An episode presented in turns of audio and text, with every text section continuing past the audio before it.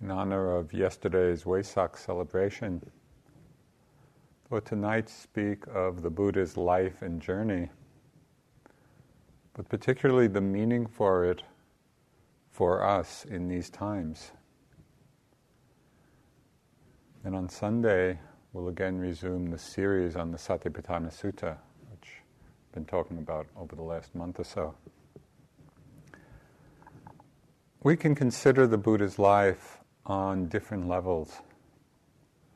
We can consider it simply on the historical level. According to many Buddhist scholars, although not all, he was born in the year 566 BC, born into a noble family of the Sakyas, which was, call it a tribe or a clan or an area, which is now on the border of India and Nepal. He was born as a noble of that clan. And from the stories in the suttas, the stories which he recounted in the course of his teachings, we can trace some of the very specific events of his life his birth and his childhood, and his upbringing, you know, his training, his marriage, his going forth into homelessness, his enlightenment, and the many years of his teachings.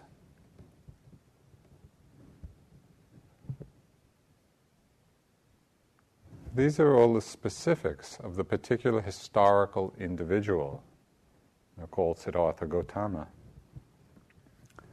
But on another level, when we look at his life, we can really understand it as a basic archetype of humanity.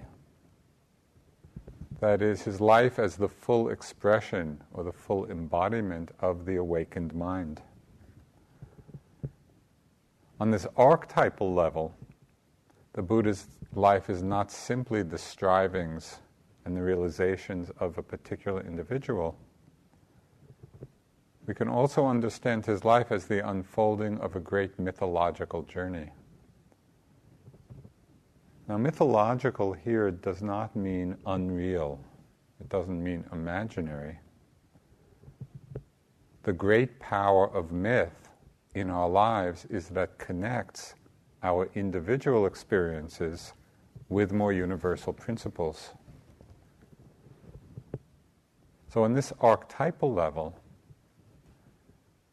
the Buddha's life reveals to us aspirations in our own. It helps us find a deeper meaning, a deeper purpose, a fuller context for our own life choices. And on this archetypal level, it connects the Buddha's journey with our own. In the book Hero with a Thousand Faces, Joseph Campbell, who, as you all know, is a great scholar of the world's myths, he uses the Buddha's life in particular as this archetypal journey of spiritual awakening. So I'd like to frame the talk tonight in terms of the stages of this journey. the first stage that Campbell talks about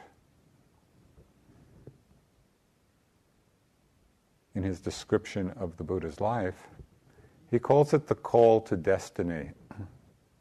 And it happens when there's something which occurs in our lives that makes us question how we are living makes us question what our lives are about.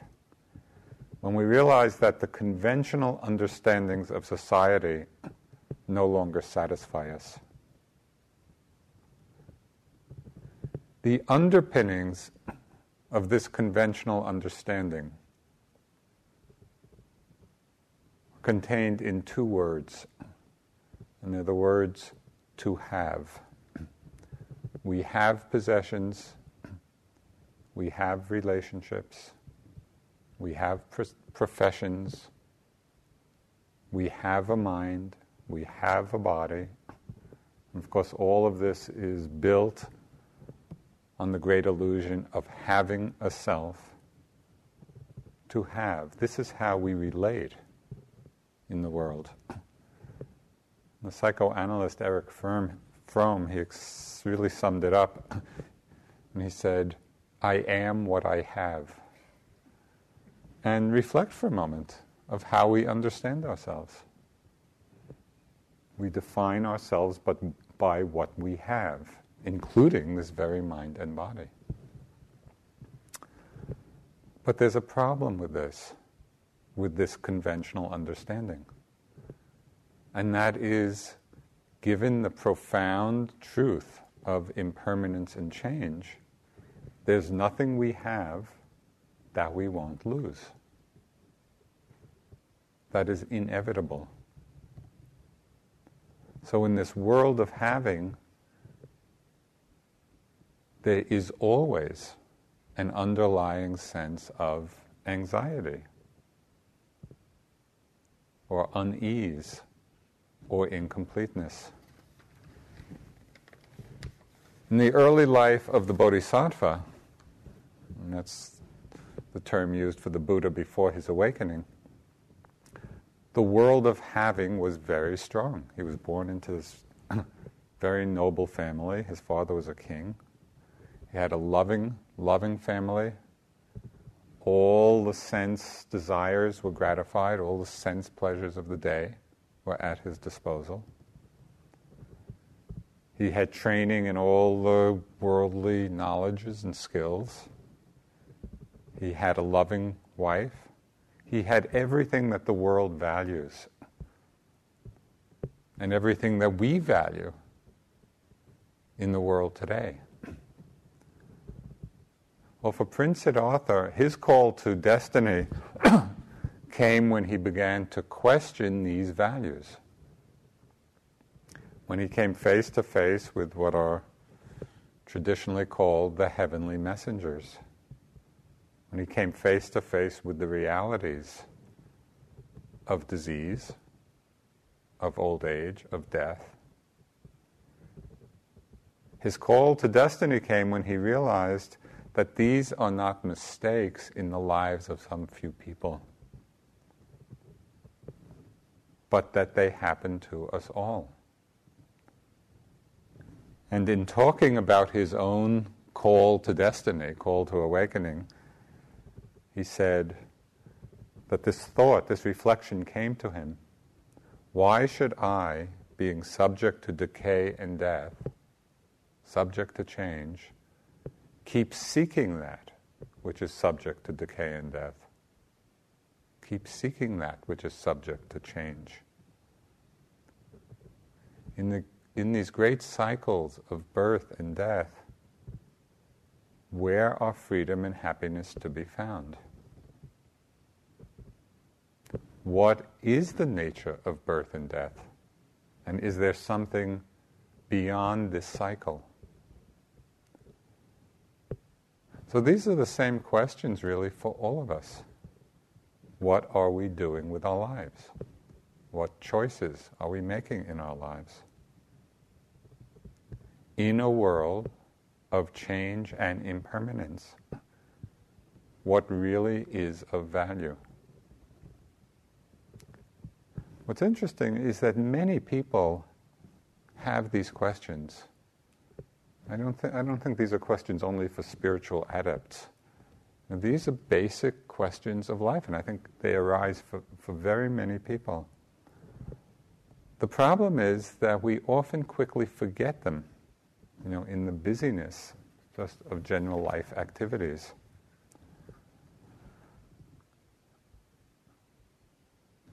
But each one of us here, obviously, has had some deep call to awakening. Otherwise, you wouldn't be here. You know, there's quite a major dedication and commitment of effort to be here to do this kind of practice. Each one of us has had events in our lives that brought us to this point. When I look back at my own life,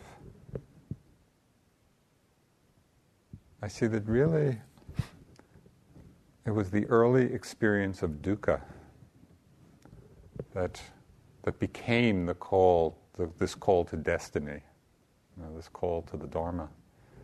Growing up, I had intermittent but quite violent outbursts of temper as a young boy. Things would, particularly in family dynamics, just a button would be pressed and there would be this uncontrollable kind of outburst of temper and rage. And I made myself and everyone around me miserable when this happened. It was, it was a very unpleasant occurrence.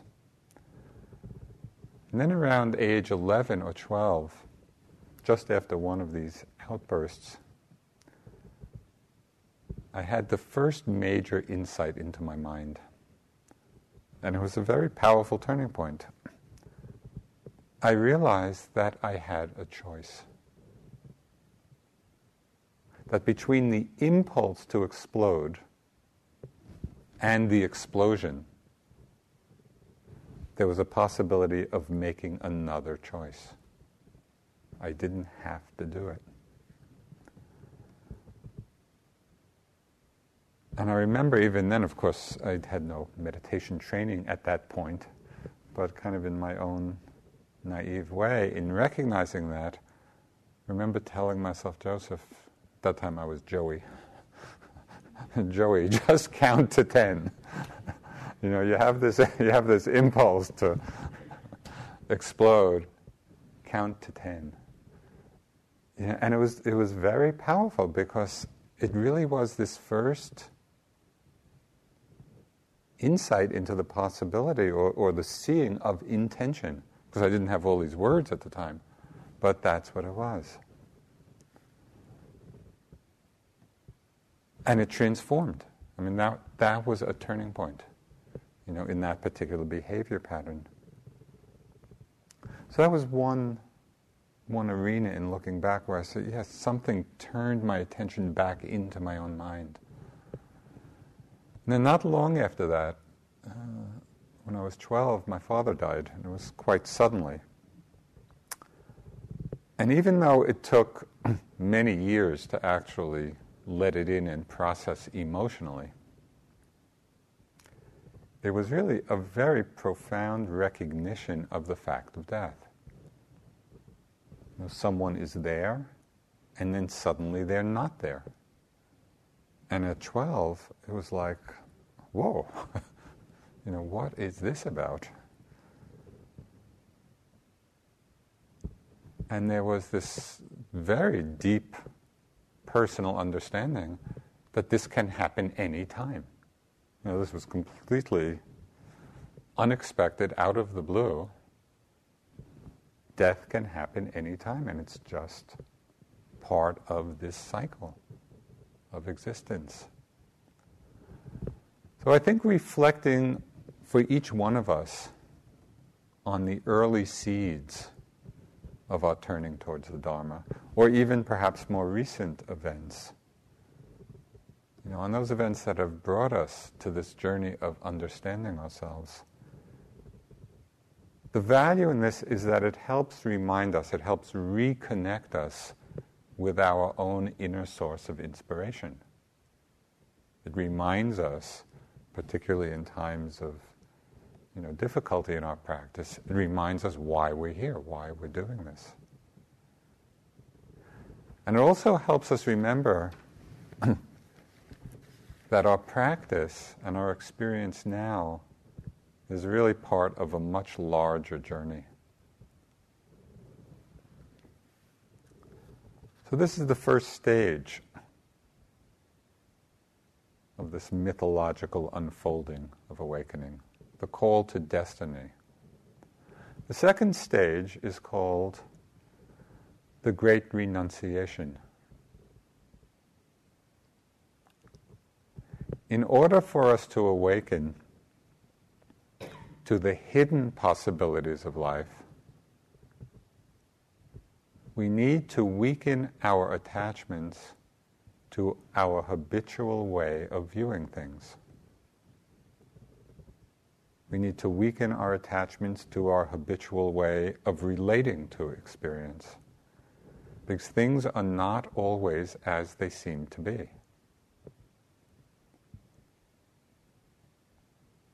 it takes a kind of renunciation to come out of the seduction of appearances.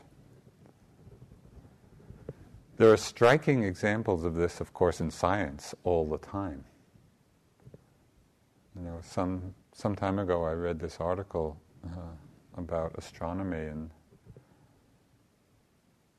previously they had thought in the area of the sky around the Big Dipper, my favorite constellation, that there were, weren't there weren't a lot of other stars. You know, the relatively empty part of the sky. And then they got, you know, through a more powerful telescope, I don't know if it was the Hubble telescope or one of the others, and they discovered hundreds of millions of new galaxies.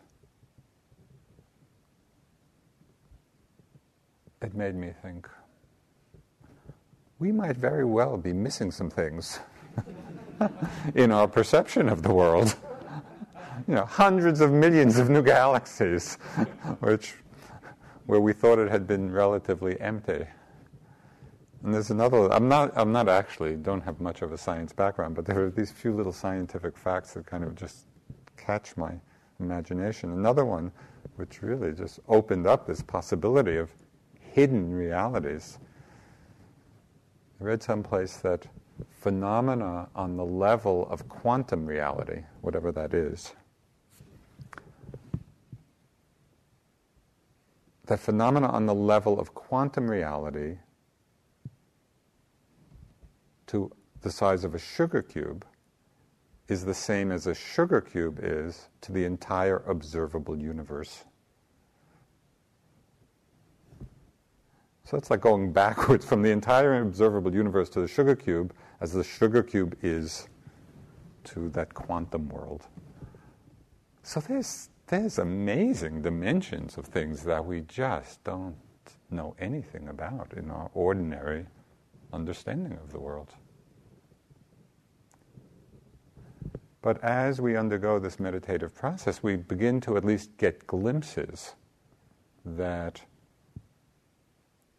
there's this same vastness within ourselves, within our own minds you know, time and space take on very different meanings. And we might have some senses of that in our own practice. Uh, but when meditative meditation is very advanced, it really opens up into different understandings. I know whether you've, probably many of you have read uh, Amy Schmidt's book on, on Dipa and you know our teacher who had this extraordinary attainment, both in vipassana, in samatha practice, in jhana practice, in psychic powers. And there are these stories in the book which are quite extraordinary. You know, in one of in one of the experiments that Munindraji, Munindra was uh, teaching her, uh, he had he had her go into the future, and at that time U Thant was the Secretary General of the United Nations. So this is quite a while ago, and he was scheduled to be giving a talk in a month's time.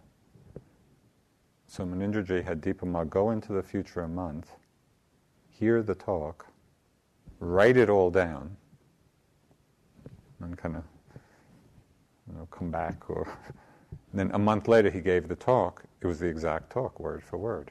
And she all did that just in her meditation, sitting in, in Burma. And there are a lot of other kind of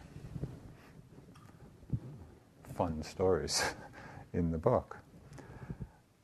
Now, these special powers, as is made very clear in the teachings, are not necessary for enlightenment, for awakening, and often, in fact, they might be a hindrance if they're not held correctly. I'm simply pointing out the understanding that our ordinary view of things, our ordinary perception of things, is not the whole picture.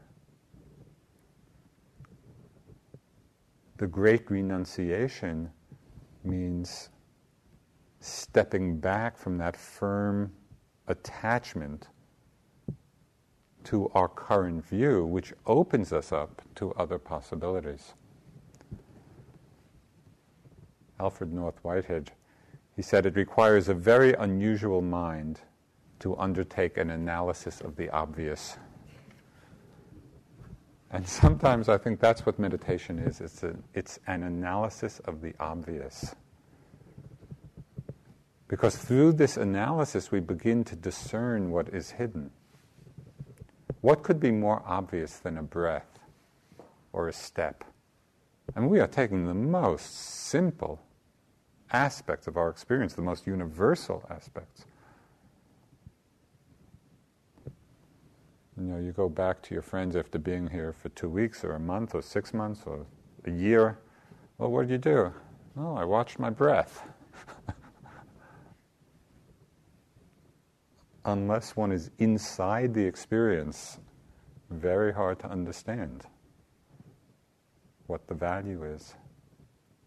But as we know, as the mind gets more concentrated, this analysis of the obvious, going into the obvious, opens up whole new ways of understanding.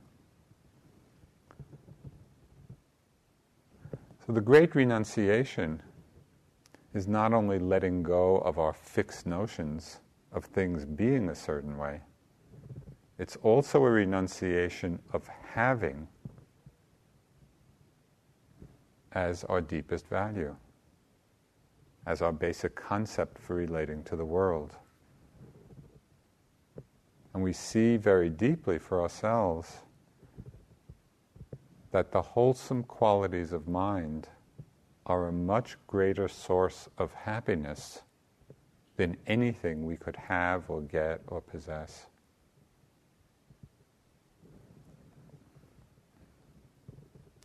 In meditation practice, we practice renunciation when we let go of indulging the wandering mind. You know, instead of just letting the mind go and drift in the thoughts and fantasies, there's a renunciation. No, I'm not going to do that. I'll come back. When we let go of our attachment to sometimes deeply conditioned patterns of afflictive emotions. Now, although they arise out of many past conditions, the afflictive emotions of, you know, of greed or fear or envy or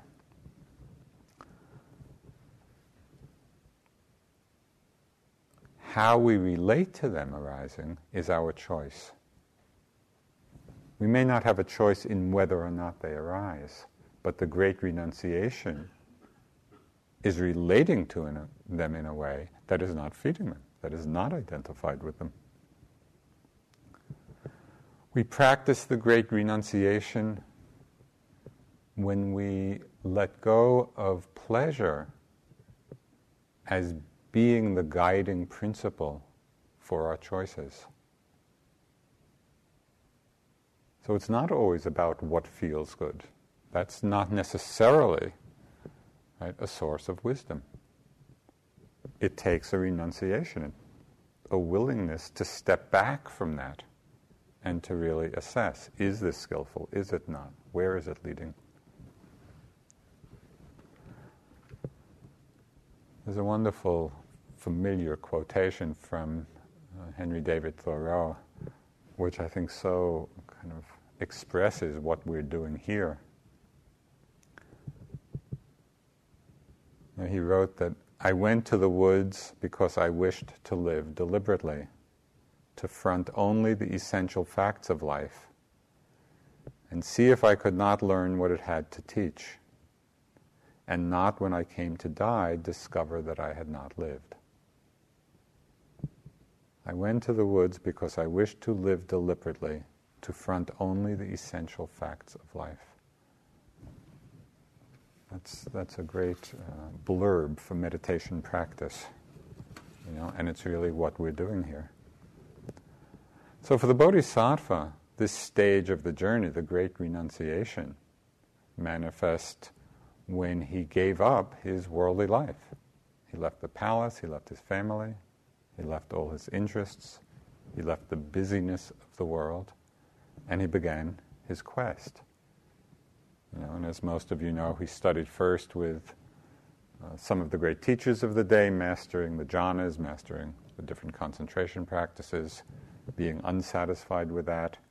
He then undertook what was common in India in those times the great ascetic disciplines, really the self mortification of the body as a way of conquering the self, seeing that that was not effective.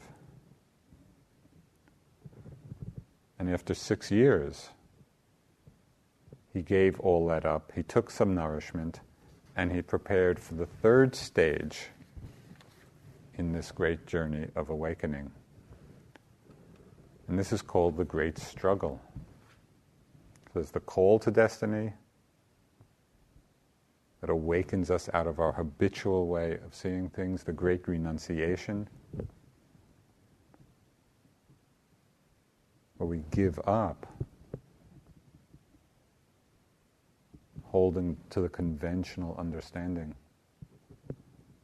And we embark on this great struggle. For the Bodhisattva,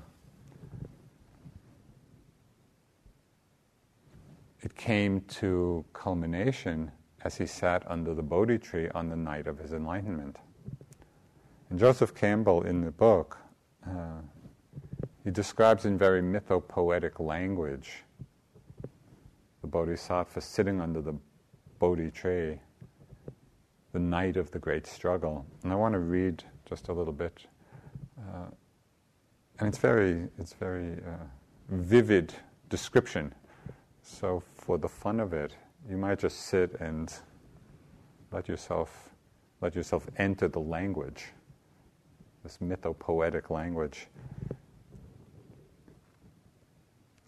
So the Bodhisattva placed himself with a firm resolve beneath the bo tree, and straightway was approached by Kama Mara, the god of desire and death. The dangerous god appeared mounted on an elephant, carrying weapons in his thousand hands. He was surrounded by his army, which extended twelve leagues before him, twelve to the right, twelve to the left, and to the rear as far as the confines of the world. The protecting deities of the universe took flight, but the future Buddha remained unmoved beneath the tree. And the god then assailed him, seeking to break his concentration. Whirlwind, rocks, thunder and flame, burning coals, hot ashes, boiling mud, blistering sands, Mara hurled against the Bodhisattva. But the missiles were all transformed into celestial flowers by the power of Gotama's ten perfections. Mara then deployed the forces of desire and pining and lust, but the mind of the great being was not distracted. The god finally challenged his right, right to be sitting there, flung his razor sharp discus angrily, and bid the towering host of the army to let fly at him with mountain crags. But the future Buddha only moved his hand to touch the ground with his fingertips, and thus bid the goddess earth bear witness to his right to be sitting where he was. She did so with a hundred, a thousand, a hundred thousand roars so that the elephant of Mara fell upon its knees in obeisance to the future Buddha. The army was immediately dispersed, and the gods of all the world scattered garlands.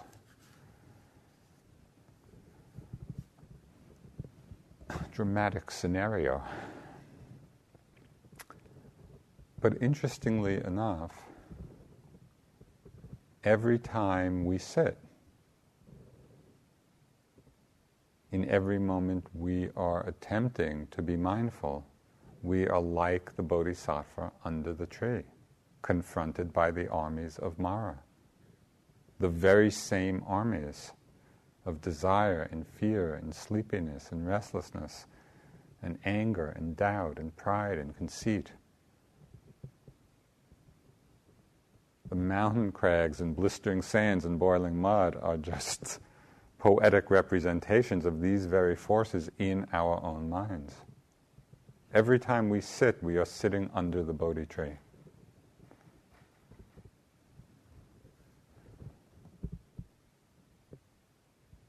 it's very helpful to understand that our struggles have a meaning beyond our immediate experience of them, because they are part of a much larger unfolding. They're part of a greater journey. Thomas Merton wrote of his time at Gethsemani Abbey. He said, Prayer and love are learned in the hour when prayer becomes impossible and the heart has turned to stone. It's in times of our greatest suffering, our greatest difficulties in practice, that the Four Noble Truths are most clearly illuminated. At that point, suffering is not theoretical. We're in it. Can we examine its causes? Can we see the possibility of an end? Do we know how to come to that end? Right there, we are living the Four Noble Truths. It's important to put the struggles, the armies of Mara, the stage of the great struggle in context.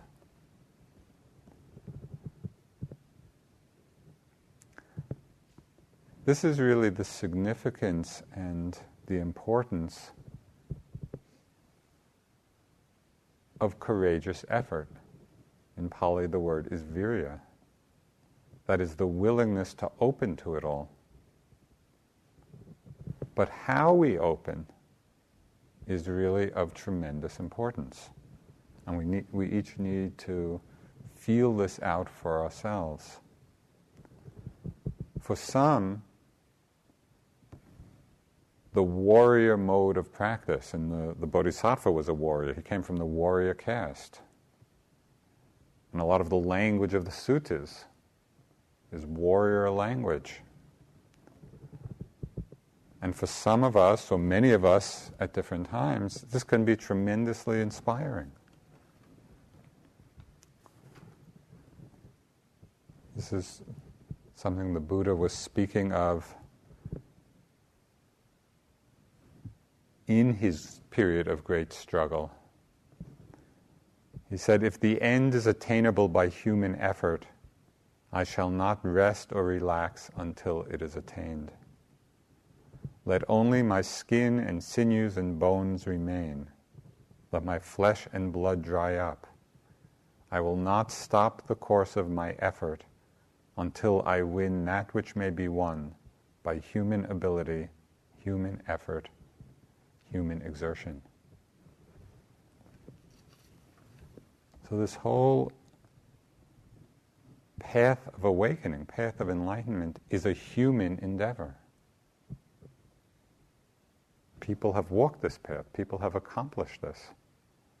Can we arouse this kind of heroic effort that many people before us have done? You know, Dipa Ma told the story when she was beginning her practice, she was so weak and so ill, she had to crawl up the stairs to the meditation hall. Now, what do we do when we're ill? do we crawl up the steps? Well, here there aren't any steps, but do we crawl into the hall? You know, or do we kind of, well, I think I'll just take it easy. So it's just, it's helpful to reflect on this and just to see, okay, well, what's possible for me? For others, though, this description of heroic effort, you know, with that quality uh, described in this way, may not resonate very deeply. It might seem too daunting, too impossible. You know, we, we think of that and we just get discouraged or self judgmental. You know, I could never do that. So the other aspect of virya is expressed not as the heroic striving, but really as developing a courageous heart, which is very much the same quality, but it's expressed in a different way. We can relate to it perhaps in a different way.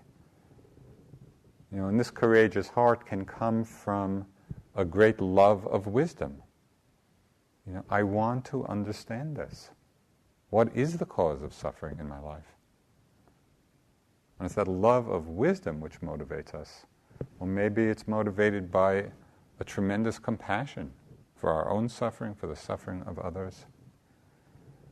So, this is the courage simply to be present. Whatever is arising, can I be present for it? So, in a way, the language is softer, it's more receptive, but still inspiring us to play at the edges of our practice.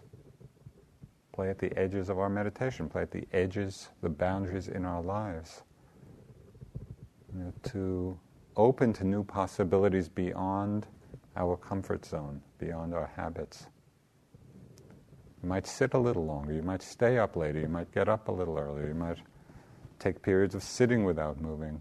Lots of different ways. And we can each find this for ourselves. Sometimes it's the courage to pull back. You know, there are times when things become overwhelming for one reason or another. We've lost our balance. Sometimes it takes courage to say, let me pull back here for a while. This is a timely retreat, would be in order, in order to regain the balance. So it's all a sensitivity to our experience and how it's unfolding, to find what's appropriate. There's the call to destiny. There's the great renunciation. There's the period of the great struggle. The last stage of this sacred journey is called the Great Awakening. And for the Bodhisattva, this happened in the three watches of the night. You know, of the night he sat down under the Bodhi tree. And in the first watch, it said that he saw, he looked back into his innumerable past lives. And he saw them all as being insubstantial and empty. You know, being born in a certain situation, living out his life, dying, being born in another situation, living it out, dying. I mean, just imagine if we had that ability to look back at countless past lives. We might not be quite so attached or fascinated with this one. You know, we see it's just part of this endless cycle.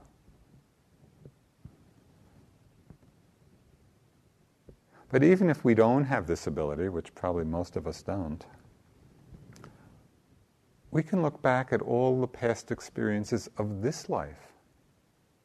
Because really, it's the same thing. Where are they now? You know, we look back to experiences as a child or a young person or an older person or even last year or last month or last week or yesterday. Where are all these experiences now? What has, what has happened to them? What are we holding on to? And even more importantly, what new experience do we think will finally fulfill us given that none of our past experiences have? But still, the mind is looking. Uh, know, looking, oh, maybe the next, the next something. So, in the first watch of the night, the Bodhisattva saw all this endless procession of past lives. In the second watch, he penetrated into the law of karma, of how actions brings, bring results, seeing the destinies of other beings from life to life, and how beings were reborn in different circumstances according to their actions, according to their karma. And it's said that this awakened in him the great compassion because in surveying the world with this great eye of wisdom, you know, and seeing beings, as it said, hurrying and hastening through this round of rebirths, seeking happiness and yet not knowing the way. And so it said that it was seeing that that awakened or, or brought to fulfillment right? This great motivation of compassion.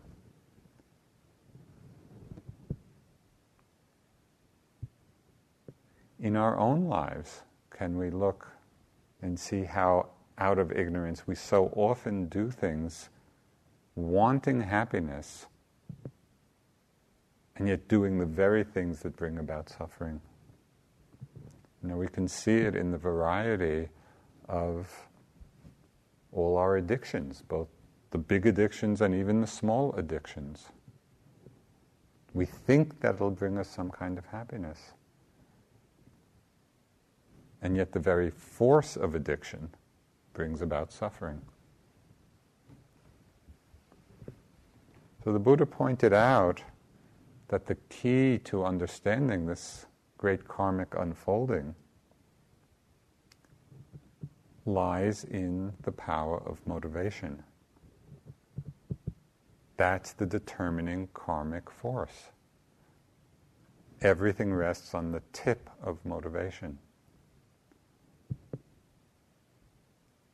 So, one of the great opportunities of this kind of retreat for all of you is that it provides the space in a sustained way, in a subtle way, in a refined way, to really begin to understand the subtleties of our own motivations, to begin to discern which are skillful, which are not skillful, which should we act on, which can we let go of. The Dalai Lama had some very beautiful words to this effect, and this is when he was at a Western Buddhist teachers conference at Spirit Rock. Uh, this is quite a few, a number of years ago. He made this one comment which really stuck in my mind. He said that the quality of the motivation is a much truer measure of our actions than their success or failure. And I thought, that is a very un American thing to say. You know, mostly we measure our actions by their success or failure. And he's saying that's really quite unimportant. What's really important is the motivation behind the action. So that's tremendously empowering because we often can't control the outcome, the success or failure of what we do, but we can understand and reflect what our motivations are. Then in the third watch of the night, said that the Bodhisattva penetrated or opened to the understanding of the Four Noble Truths and the law of dependent origination. How the mind creates suffering through attachment and clinging, and how it can be free by letting go of attachment. And then at daybreak, you know, it said just as the morning star appeared in the sky, the Bodhisattva's mind opened to the unconditioned open to the deathless, that which is beyond birth and death, open to that place of freedom. I just want to read to you the f- quite famous verse. It said that this was the kind of the first song of enlightenment that occurred to him in, in his heart, in his mind, after the, this great moment of awakening. I traveled through the rounds of countless births, seeking but not finding the builder of this house, the house of self. Sorrowful is birth again and again. O house builder, you have now been seen. You shall build no house again. Your rafters have been broken, your ridgepole shattered. The rafters are the defilements, the ridgepole is ignorance. Rafters have been broken, your ridgepole shattered. Mind has attained to unconditioned freedom. Achieved is the end of craving.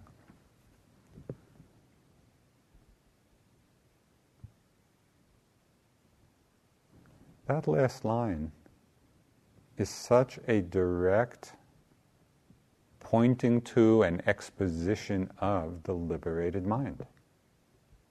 What is the Buddha saying he has accomplished in this moment of awakening? Achieved is the end of craving. So that is our practice. So, just for a moment, let's practice enlightenment. Now, just sit for a moment and relax back into the mind of no craving, mind of no clinging to anything.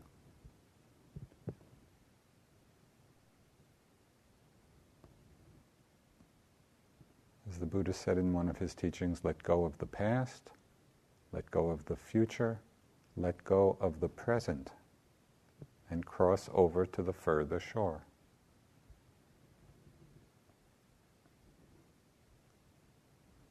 Let go of the present. Let go of craving. This is what we're practicing, these moments of liberation.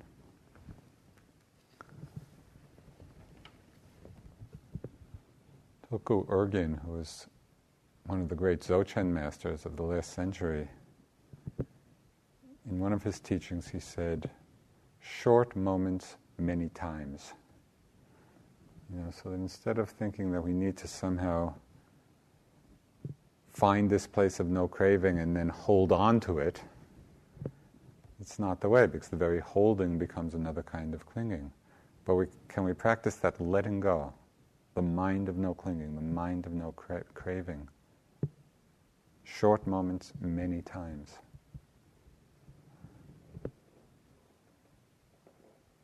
The Buddha was enlightened at the age of 35. He spent time around the Bodhi tree in various contemplations. Then he walked slowly to Sarnath, right outside of Benares, where he met with the group of five ascetics he had practiced with. His first sermon, turning the wheel of the Dharma, setting the wheel of the Dharma in motion. And then he spent the next 45 years wandering northern India, teaching this path of awakening. So we all start with our individual calls to destiny. It's what has brought us here.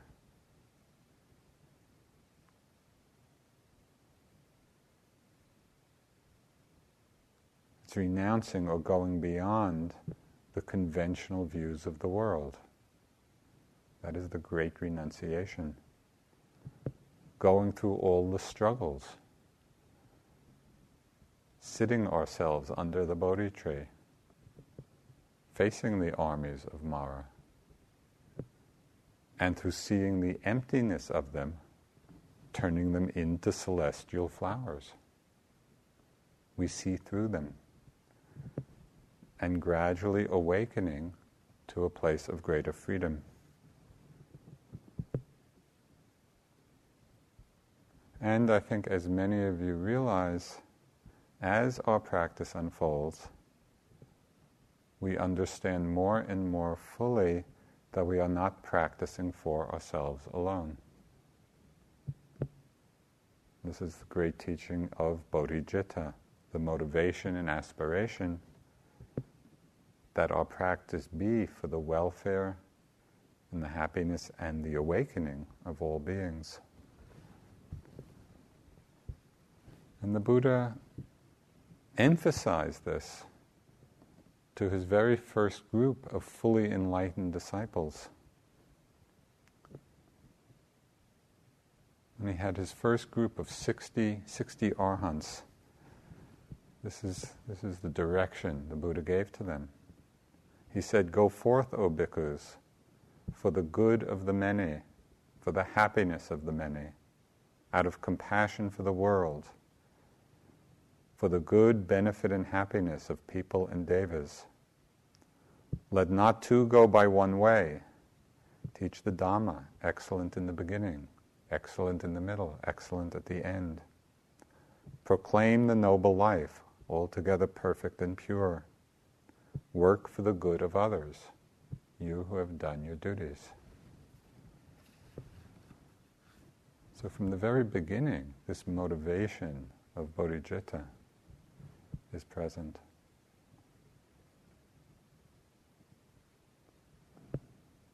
You know, the Bodhisattva's courageous effort through countless lifetimes on his path to Buddhahood was possible because of this motivation. And it also can become the cause of inspiration for our own efforts. At the age of 80, after 45 years of teaching, he became ill. He lay down between two sal trees, which was said to be flowering out of season, of honor of the Buddha's passing and at age 80 attained parinibbana, that enlightenment without remainder. And his last words before he died really are a very direct instruction to us. And I think to, to recognize their import, just imagine he is the Buddha, 80 years old, dying, having spent 45 years teaching this path many of his disciples, and it said many unseen beings, Devas and Brahmas, were attending at the time of his death. So clearly, his last words were undoubtedly well chosen. This was his last teaching to us. He said, With the light of perfect wisdom, dispel the clouds of ignorance subject to decay are all conditioned things. Practice with diligence.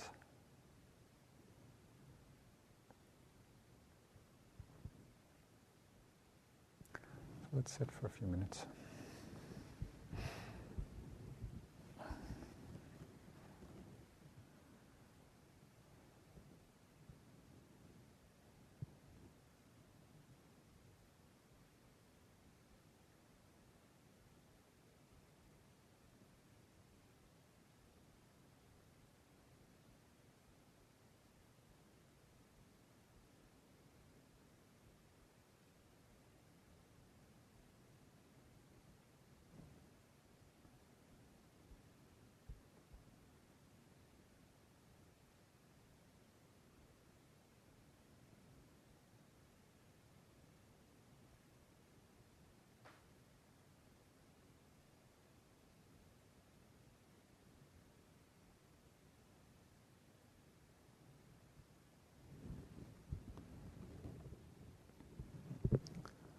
With the light of perfect wisdom, dispel the clouds of ignorance.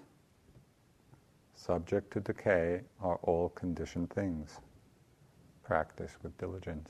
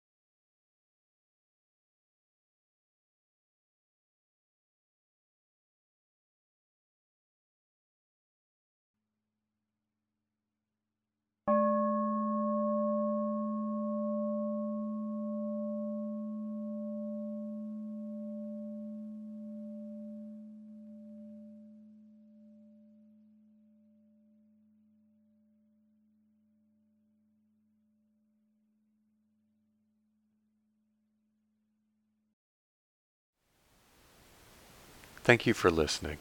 To learn how you can support the teachers and Dharma Seed, please visit dharmaseed.org slash donate.